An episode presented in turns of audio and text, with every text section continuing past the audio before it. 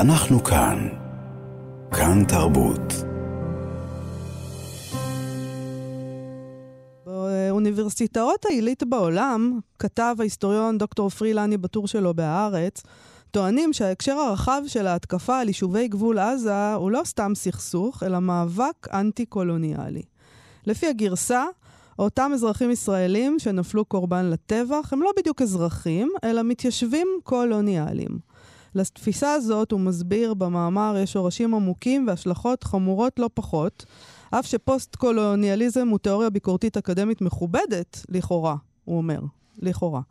אנחנו, זה אופנתית, בוא נגיד, לכל הפחות, ב- בעשורים האחרונים. כבר הרבה זמן, כן, אז, אופנתית כבר הרבה הרבה, זמן. הרבה שנים. אז מה זה פוסט-קולוניאליזם ומה הבעיה איתו, איך, ואיך ייראה העתיד באקדמיה שבה זה בעצם הזרם הביקורתי המרכזי? שלום לדוקטור עופרי אילני.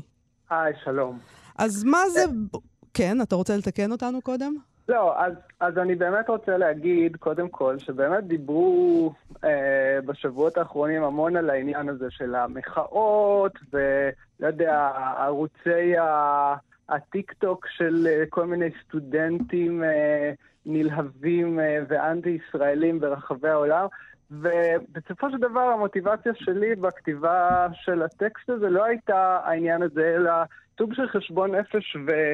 ושאלה אה, פוליטית ואינטלקטואלית אה, משמעותית. נכון, אז אולי אה, אנחנו נתחיל אבל עם כן. ה...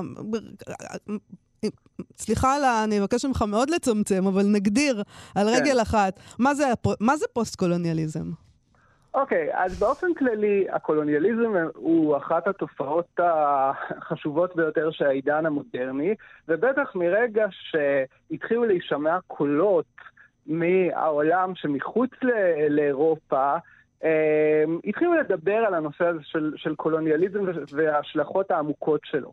פוסט-קולוניאליזם כשלעצמו, כזרם מחשבתי, הוא עוסק בדינמיקות אה, ובשאלות השונות שקשורות ליחסים בין מה שנקרא באמת ה colonizer, המיישב, לבין ה colonized, המיושב, או שלפעמים קוראים לזה היליד. היליד, נכון. מתוך אה, המון המון הקשרים, אה, החל מהכיבוש הספרדי בדרום אמריקה, אה, ועד אה, מצבים שקשורים יותר לעולם הגלובלי, שבו הקולוניאליזם הוא דבר הרבה הרבה יותר עקיף.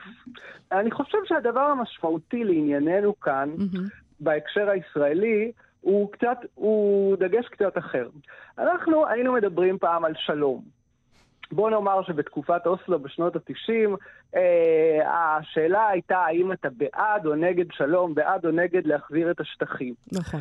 אחר כך פרצה באמת האינתיפאדה השנייה, ובינתיים היו כל מיני הלכי רוח אה, באמת אקדמיים שהתפתחו בעולם, ובעקבות כבר כך אפשר לומר שבסביבה האינטלקטואלית המתוחכמת, האקדמית, כבר לא כל כך מדברים על שלום, מדברים על דה-קולוניזציה, כן? מדברים על ישראל כישות קולוניאלית, ושבסופו של דבר הפתרון הצודק צריך להיות איזושהי צורה של דה-קולוניזציה. שמה זה אומר, דה-קולוניזציה? ביטול המצב הקו- הקולוניאלי, מהמם. כאשר אנחנו יודעים שהדבר הזה קרה בפועל במאה ה-20, כן?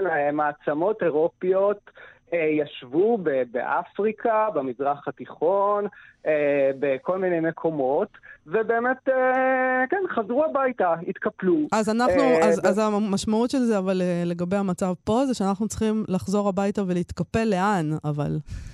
זאת איזה סוג של. התקפלות בוא זאת? נאמר שלהתקפל מהשטחים זה דבר יותר פשוט. נכון. אבל, אבל להתקפל... אבל מדברים על הנכבה, זה משטחי- 48. הם מדברים על נכון. הנהר עד הים, זה לא משאיר לנו הרבה נכון. מרחב לחזור אליו. נכון, זה לא משאיר לנו הרבה מרחב, ואז כמובן שאנשים שבטח באקדמיה הישראלית, ש, שדוגלים בגישה הזאת, הם אה, לא אה, התכוונו שכולנו נתקפל מכאן. אני, אני לא חושב שיש הרבה אנשים, בטח לא בישראל, בחו"ל בהחלט כן, מהמם. כן, שחושבים שכל היהודים בישראל אמורים להתקפל, כי הרי זה אבסורדי. אה, נראה לי שכל מי שמבין קצת את המצב יודע ש, ש, שאין לנו לאן, שלפחות לרובנו המוחלט אין לאן, ושגם אין לזה הצדקה. מדברים על כל מיני צורות של דה-קולוניזציה, צורות יצירתיות כאלה ואחרות, אה, שבדרך כלל הכוונה היא ש, שאם ישראל תפעל אה, כדי לקדם את התהליך הזה, זה ייעשה בדר, בדרכי שלום. אבל מה שאני טוען בטקסט הזה, שעכשיו לדבר על דה-קולוניזציה זה אופק מבעית. מכיוון שמה שראינו, לשיטתם של חסידי הדה-קולוניזציה, היה באמת דה-קולוניזציה, כן? אה, ולא במקרה, אה, באמת, וכאן אני כן אחזור לקמפוסים ברחבי העולם, אמרו, כן, זה דה-קולוניזציה ולכן זה מוצדק. הטבח. אוקיי? כן, הטבח. הטבח של ה-7 באוקטובר כל, זה כן, מוצדק בדיוק. בעצם. בדיוק. עכשיו, צריך גם להגיד שהטקסטים ש- ש- שאנחנו קראנו, אה, אה, שמים את זה בהקשר די מזעזע, כי אם אנחנו קוראים למשל את פרנץ פנון, ההוגה אה, אולי הכי משמעותי של המחשבה הדה-קולוניאלית, אה, בטקסט שלו, המקוללים עלי אדמות, שמתחיל בפרק על האלימות, והוא מתחיל במילים האלה, שחרור לאומי, תחייה לאומית, השבת האומה לעם, יהיו הכותרות בהן ייעשה שימוש או הנוסחאות החדשות שיוטבו אשר יהיו. הדקולוניזציה היא תמיד תופעה אלימה, בכל רמה שנחקור אותה.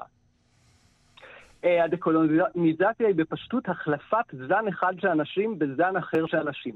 בבת אחת, ללא תקופת מעבר, נוצרת המרה כללית, מלאה, מוחלטת.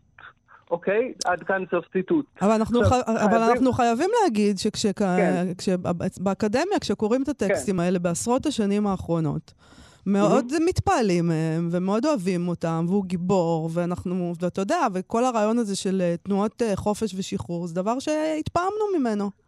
בדיוק. פאנון, mm-hmm. כן? איזשהו הוגה שקוראים יחד עם דרידה ופוקו וכן הלאה. נכון. כן? אה, ומה לעשות שכשאני קורא עכשיו את המשפטים האלה, הם אה, מבהילים בעיניי מאוד. כן. עכשיו, מה אפשר לעשות? אז יש כאלה שאומרים לי, טוב, אבל מה תעשה? המצב הוא עדיין אה, קולוניאלי. אז אני אומר שאם זאת מסגרת ההתייחסות, ואם זה הטלוס, כלומר זאת התוצאה, אז צריך לחשוב על מסגרת אחרת. אחרת אה, זה, זה יהיה כאן מאבק לחיים ולמוות.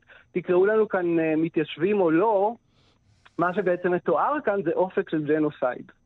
אה, ואני לא יודע אה, איך זה בסוף יתגלגל, אבל אה, צריך לנסות לדמיין, וזה מאוד מאוד קשה ברגע הנוכחי, אבל לנסות לדמיין איזשהו אופק אחר ופחות דיכוטומי, שבו אין רק ילידים צודקים שצריכים פשוט למחוק את, את המתיישבים המרושעים. אתה יודע, אני רוצה לשאול אותך, שאלה שמטרידה אותי באופן, האם בכלל יש קשר בין הטקסטים האלה לבין תנועות שחרור או תנועות טרור ברחבי העולם? יש גם תנועות שחרור לא, לא רק תנועות טרור, אבל אה, אני שואל את עצמי, האם בכלל הטקסטים האלה קשורים אליהם? כי מה שאנחנו בדרך כלל אומרים זה שהיה איזושהי תופעה של קולוניזציה, איזושהי תופעה אלימה שמישהו בא וקבע שטח, mm-hmm. ואז צומח מתוך הדבר הזה איזשהו טקסט תיאורטי, טקסט ביקורתי, שמשפיע מאוד על האקדמיה וסוחף אותו. זה מה שראינו קורה, נכון? האקדמיה כולה היא לא רק פוסט-קולוניאליזם, לא רק דה-קולוניאליזם, אלא אה, אה, כל שאר הפוסטים שמדברים עליהם עכשיו. Mm-hmm. ואז כן. אומרים, זה יורד בחזרה אה, בגרסה מאוד מאוד מעוותת ואלימה אל השטח, ונוצרים מצבים אלימים ומזוויעים כמו אלה שאנחנו חווינו. ואני שואל את עצמי, האם זה באמת המהלך? האם בכלל השטח שאנחנו מדברים עליו עכשיו קשור לטקסטים האלה, או שזה שני עולמות נפרדים לחלוטין? אף אחד לא קורא את פרנץ פאנון בעזה, האם כן, זה מה ש... כן, יחיא סינואר קרא את פאנון. כן, מה זה בכלל קשור אליהם? זה שני טקסטים, זה שני uh, uh, דיונים. אבל למה אתה רוצה לדעת את זה? אתה רוצה כאילו לנקות את, uh, לא, את פאנון. מהאשמה? לא, אני, רוצה לדעת האם בכלל כל הדברים האלה שמתנהלים באקדמיה באיזשהו שיח שהוא כסות של, uh, של דיון uh, uh, בעד המשחררים, האם בכלל הוא קשור למשחררים או לטרוריסטים, או בכל מקום בעולם, לא רק אצלנו. אז אין, אין לי שום ספק שחמאס אה, הם לא, כתבי הקודש שלהם זה לא פרנץ פנון וההקדמה של ז'אן פול סארט המד, המדוכאים עלי אדמות. Mm-hmm. ממש לא, זו תנועה אסלאמית, אנחנו יודעים את זה, כן? זאת אומרת, זה לא, אה, זה לא בכלל העניין. אה, העניין הוא כן אה, איזשהו עורף אה, של לגיטימציה ש... אקדמי, אה, ש... שאנחנו בכל זאת רוצים להיות באיזשהו שיח איתו, כן? וגם שוב, אנחנו, אנחנו, כלומר, אנשים אה, אה, בשמאל הביקורתי וה... והאינטלקטואלי שרוצים לחשוב על הסיטואציה כאן, אה, זאת אומרת, אנחנו אלה שקראנו את פנון, לא, אני לא מדבר על חמאס, כן? Mm-hmm. אה, כמובן, לא כולנו, אבל, אבל מי שמצויים ב, בעולמות האלה, בסוגי שיח האלה. ו, ובשבילנו, אני חושב שאנחנו צריכים לחשוב על אה, אה, מסגרות תיאורטיות אחרות. אתה יודע, אני חייב להגיד לך... יש אלף שאלות, האם uh, באמת רלוונטי לתאר ככה את הציונות, או שאולי יש תיאורים יותר מוצלחים, אבל, uh, אבל אלה שאלות היסטוריות ו- ואינטלקטואליות מאוד כבדות. העניין הוא יותר בעיניי שאני לא, לא יכול לחיות עם, ה- עם המחשבה שהאופק שאליו התיאוריה שאני מחזיק בה, הוא, הוא מוביל uh, לטבח. אתה יודע, זה, זה, יש עוד דבר שאתה אומר במאמר, אתה מאשים את האנשים שמשתמשים בתיאוריה הזאת כדי להצדיק בפשטנות, בעצלנות אינטלקטואלית, ובעצם זה קצת מתחבר לדברים שהוגים שמרנים אומרים כבר הרבה זמן על תיאוריות של פוסט-מודרניזם, על, על גווניהן השונים. זאת אומרת, הם אומרים, כן, אלה תיאוריות עצלניות ופשטניות שסופן, באחריתן בדבר מאוד מאוד לא טוב. זאת אומרת, בסופו של דבר יש איזושהי נשיקה עם מה שהוגים שמרנים אומרים על התיאוריות האלה כבר הרבה זמן. נכון, ובסדר, יש לנו ביקורת, אה, לי לפחות ביקורת על אה, הלכי רוח מסוימים אה, בשמאל הפרוגרסיבי, גם בכל מיני תחומים אחרים. זה לא אומר שצריך לזרוק את זה לפח, את כל הרעיונות של ה... של השמאל, של הליברליזם היותר רדיקלי אפילו, וכן הלאה. אבל אה, כן לפעמים צריך אולי לנסח איזושהי דרך שלישית, שהיא לא להצטרף לאיזה עצרת של טראמפ נגד ה-woke מצד אחד, וכמובן יש לזה את הגרסאות המקומיות שלנו, אבי מעוז וכן הלאה. Mm-hmm. ומצד שני, אמ, לא לדבוק בתיאוריות שהן אמ, אה, כאלה, ואני צריך לומר גם ש...